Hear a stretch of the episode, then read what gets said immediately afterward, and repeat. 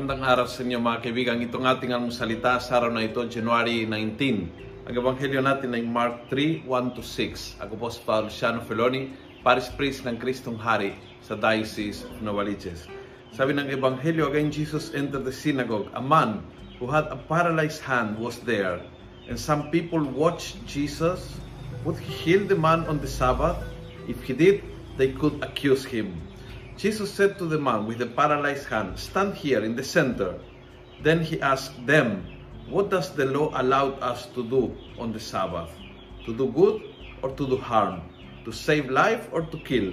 But they were silent. Ang gusto ko, si Jesus ay dinala niya yung lalaki sa gitna para talagang hindi lang hindi ikinahiya na gagawin niya on the Sabbath, hindi hindi lang na nagdalawang isip na huwag sirain ang batas ng, ng pamamahinga, kundi ginawa niya ng garapalang. Talagang pinatayo sa gitna para makita ng lahat, para sabihin sa lahat. Ano ba mas importante?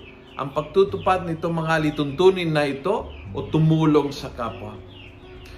Kanyang kaka-blind, parang sinabi ni Jesus sa mga pariseo, na hindi mo nag-realize na para sa Diyos, ang mas mahalaga ay ang ikabubuti ng tao at hindi yung pagtutupad ng mga batas o alituntunin na ay nilikha para sa tao at kung hindi nakatulong sa tao ay wala akong magdalawang isip na isang tabi basta nasa gitna ang tao na tutulungan na mahalin.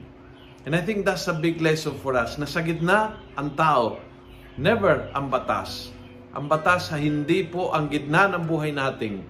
Ni batas ng tao, ni batas ng Diyos. Nasa gitna ang tao. At yung pagmamahal sa tao, yan po yung sentro ng misyon ng ipinakita ni Jesus, ng kaharian na ipinahayag ni Jesus.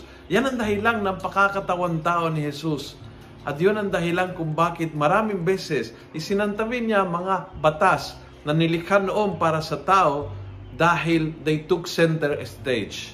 Ngayon, very clear ang ginawa ni Jesus sa Ebanghelyo. Ang center stage ay yung ikabubuti ng tao, hindi yung nakasulat sa batas. Kung nagustuhan mo ang video ito, please pass it on.